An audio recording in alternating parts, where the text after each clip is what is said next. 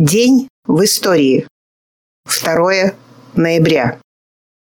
2 ноября 1902 года началась ростовская стачка, забастовка рабочих промышленных предприятий Ростова-на-Дону.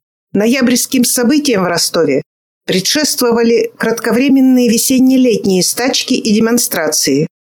Они способствовали развитию политического сознания рабочих. Руководил движением ростовских рабочих Донской комитет РСДРП Российской социал-демократической рабочей партии, организованный еще в конце 90-х годов прошлого века.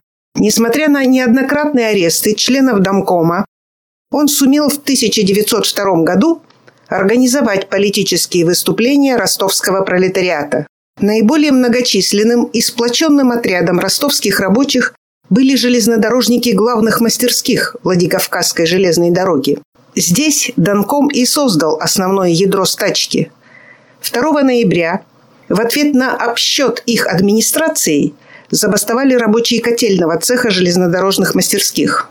Придя на работу, рабочие нашли на своих станках прокламации к рабочим главных мастерских и к рабочим и работницам. В них говорилось о тяжелом положении рабочих, разоблачалась политика правительства, поддерживавшего во всем капиталистов – и содержался призыв к борьбе с самодержавием под знаменем РСДРП. Написанные образным языком, листовки доходили до сердца рабочих, помогали им разобраться в том, кто виноват в их беспросветной жизни и против кого надо бороться. 4 ноября по призыву Донкома рабочие главных мастерских бросили работу. Вслед за железнодорожниками забастовали рабочие табачных фабрик, заводов Пастухова, Токарева, Аксай и другие. Стачка стала общегородской и приняла политический характер. В Балке за Темирником проходили многотысячные митинги. Руководство стачкой возглавили социал-демократы-ленинцы Сергей Иванович Гусев и Иван Иванович Ставский. Они сумели направить стачку по верному пути, убедив рабочих в необходимости предъявления не только экономических, но и политических требований. С первых же дней стачки проходили многотысячные сходки, перенесенные из двора мастерских в Камышевахскую балку. Здесь зазвучали обращенные к рабочим слова о необходимости борьбы с самодержавием. С каждым днем число собравшихся послушать выступления ораторов все увеличивалось. На сходке 10 ноября участвовало уже до 30 тысяч человек. Напуганные размахом движения, ростовские власти решили арестовать ораторов и не допустить новой сходки, не останавливаясь даже перед самыми крутыми мерами. И на восьмой день стачки, во время очередного митинга, войска открыли огонь по его участникам. О подробностях расправы с безоружными участниками митинга ростовская охранка с хладнокровным цинизмом сообщала в департамент полиции. 11-го распоряжением атамана казаки разогнали толпу. Залпом убито пять мужчин, одна женщина, ранена 14. Убиты только любопытные. Сегодня назначена при военной силе ликвидация стачки. О том, какие же любопытные были убиты, мы узнаем из другого донесения. Среди убитых был старик, который пытался убеждать казаков уйти, не стрелять. «Зачем вы сюда пришли? Мы никого не трогали. Наши жены вас родили. Вы, что и мы, казаки. Кровавая расправа лишь укрепила рабочих в решении стоять до конца, добиваться выполнения своих требований. И рабочие держались дружно. В их борьбе им помогали женщины и дети. Выручая хозяев железной дороги, правительство послало железнодорожные роты, которым был дан приказ стать на работу вместо бастующих. Аресты, Высылка наиболее активных стачечников из города вынудили рабочих возобновить работу. 26 ноября стачка прекратилась. В тот же день Домком обратился с прокламацией к гражданам всей России. Рассказывая о ходе стачки, Донком дал в ней глубокий анализ событий, правильно указывая на тесную связь ростовской стачки с революционными событиями во всей стране и на ее большое политическое значение для российского пролетариата. Ростовская стачка вызвала горячие отклики среди пролетариата России и в странах Западной Европы. Как сообщала «Искра», в ее адрес поступали деньги от рабочих Петербурга и Москвы, из Парижа и Лондона, Нью-Йорка и Мюнхена, ростовским рабочим, пострадавшим во время ноябрьской стачки 1902 года. Владимир Ильич Ленин, высоко оценивая значение ростовской стачки, говорил, что в ней пролетариат впервые противопоставляет себя, как класс, всем остальным классам и царскому правительству. В Ростове-на-Дону на склоне холма Камышевахской балки память о событиях 1902 года был установлен памятник стачке. В состав мемориального комплекса входит горельеф 1967 года и скульптурная композиция «Преемственность поколений», открытая в 1975 году. 1905. 2 ноября 1905 года Супруга великого князя Петра Николаевича Милица приводит в императорский дворец Григория Распутина. Он молится над больным наследником цесаревичем Алексеем. Мальчик засыпает и вскоре выздоравливает. Это так подействует на царицу, что безграмотный самозванец станет постоянно вхож во дворец и 10 лет будет пользоваться там колоссальным влиянием. Эта тяжелая страница российской истории окончится убийством Распутина в 1916 году. А в Москве в этот день проходят похороны Николая Баумана, выливающиеся в огромную политическую демонстрацию, на которой присутствует свыше 100 тысяч человек. Как напишут советские историки, похороны проходили, несмотря на запреты властей, а возвращавшихся с похорон безоружных людей ждала засада у манежа. Полиция и казаки открыли огонь. 1917. 2 ноября 1917. По старому стилю это 20 октября. Пять дней до Великой Октябрьской. В этот день проходит конференция промыслово-заводских комитетов Балаханского района Бакинских промыслов. Конференция приняла резолюцию с требованием передачи власти Советам и немедленного сформирования Красной гвардии. В Петрограде в ночь со 2 на 3 ноября военно-революционный комитет назначил комиссаров во все части Петроградского гарнизона. Во Владивостоке 2 ноября 17 года состоялся Дальневосточный краевой съезд профсоюзов. Съезд высказался за переход власти к Советам и за поддержку в Петрограде второго съезда Советов. И в этот же день Владимир Ильич Ленин написал статью «Новый обман крестьян партии эсеров».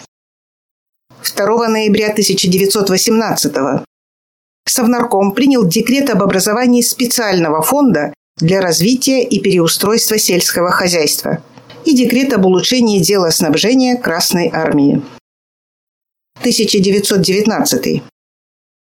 2 ноября 1919 года Туркестанский фронт РКК под командованием Михаила Васильевича Фрунзе начал Уральско-Гурьевскую операцию против Уральской белоказачьей армии, уже отрезанной от основных сил Колчака на территории Уральской области, ныне западная часть Казахстана. В этот же день состоялась подпольно вторая конференция Хабаровской организации РКПБ и представителей партизанских отрядов, наметившая план борьбы с интервентами и белогвардейцами.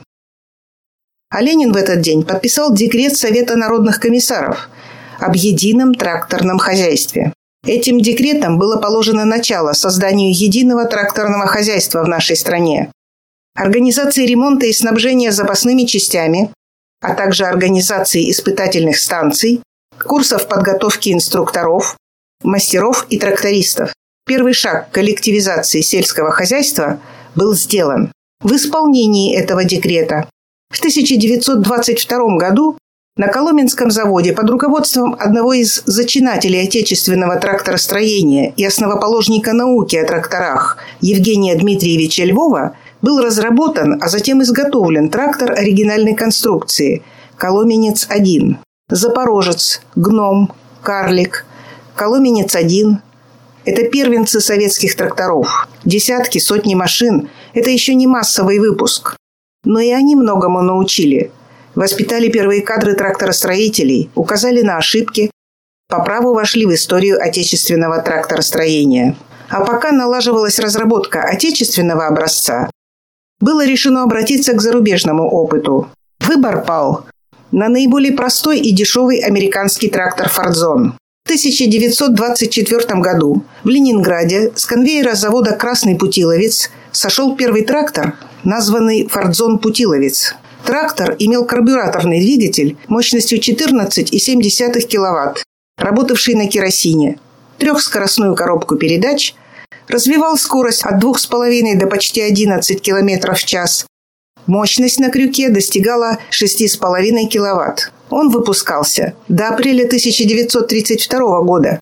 Развивающееся сельскохозяйственное производство требовало все больше и больше тракторов.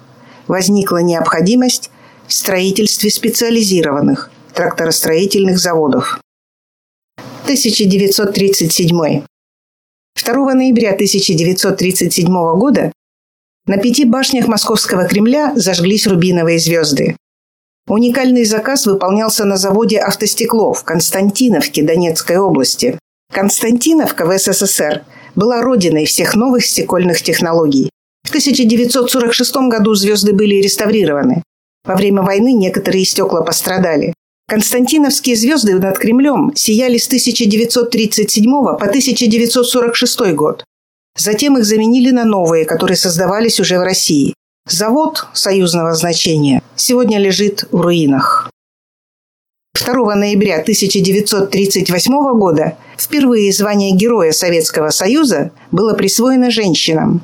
Ими стали летчицы Валентина Гризодубова, Полина Осипенко и Марина Роскова, совершившие в сентябре рекордный беспосадочный полет из Москвы на Дальний Восток. 2 ноября 1939 года Верховный Совет СССР принял закон о включении Западной Украины и Западной Белоруссии в состав Союза Советских Социалистических Республик и воссоединение их с Украинской Советской Социалистической Республикой и Белорусской Советской Социалистической Республикой. 1941. 2 ноября 1941 года в Ульяновске открылся музей-мемориал Владимира Ильича Ленина. Да, 2 ноября, когда немцы были на окраинах Москвы. С апреля 1970 года он размещается в здании Ленинского мемориала, воздвигнутого на родине вождя во знаменовании столетия со дня его рождения. 1942. 2 ноября выходит указ Президиума Верховного Совета СССР об образовании чрезвычайной государственной комиссии по установлению и расследованию злодеяний немецко-фашистских захватчиков и их сообщников и причиненного ими ущерба гражданам, колхозам, общественным организациям, государственным предприятиям и учреждениям СССР. После зимнего наступления и событий лета 1942 года советские люди уже достаточно знали, как вели себя и что творили на нашей земле цивилизованные немцы. Именно после этого, громче других призывов, зазвучал призыв «Убей немца!». Если ты не хочешь отдать немцу с черным его ружьем дом, где жил ты, жену и мать, все, что родиной мы зовем, знай, никто ее не спасет, если ты ее не спасешь. Знай, никто его не убьет, если ты его не убьешь. И пока ты его не убил, ты молчи о своей любви. Край, где рос ты, и дом, где жил, своей родиной не зови. Так убей же хоть одного. Так убей же его скорей. Сколько раз увидишь его, столько раз его и убей. 2 ноября 1962 года в СССР была выполнена первая успешная стрельба телеуправляемой торпедой. На дистанции 18 километров отклонение по курсу составило 48 метров. 1967. 2 ноября 1967 года начало космического телевизионного вещания «Молния-1». Был передан сигнал центрального телевидения из Останкина. «Молния-1» – первый советский телекоммуникационный спутник. Всего запущено пять экспериментальных аппаратов для создания с их помощью линий дальней радиосвязи между Москвой и Владивостоком. В дальнейшем была разработана целая линейка советских и российских спутников связи. С помощью этих аппаратов была успешно решена проблема обеспечения дальней телефонно-телеграфной связи и ретрансляции программ центрального телевидения. 1996. 2 ноября 1996 года восстановлена деятельность Коммунистической партии Беларуси. Таким было 2 ноября в нашей истории.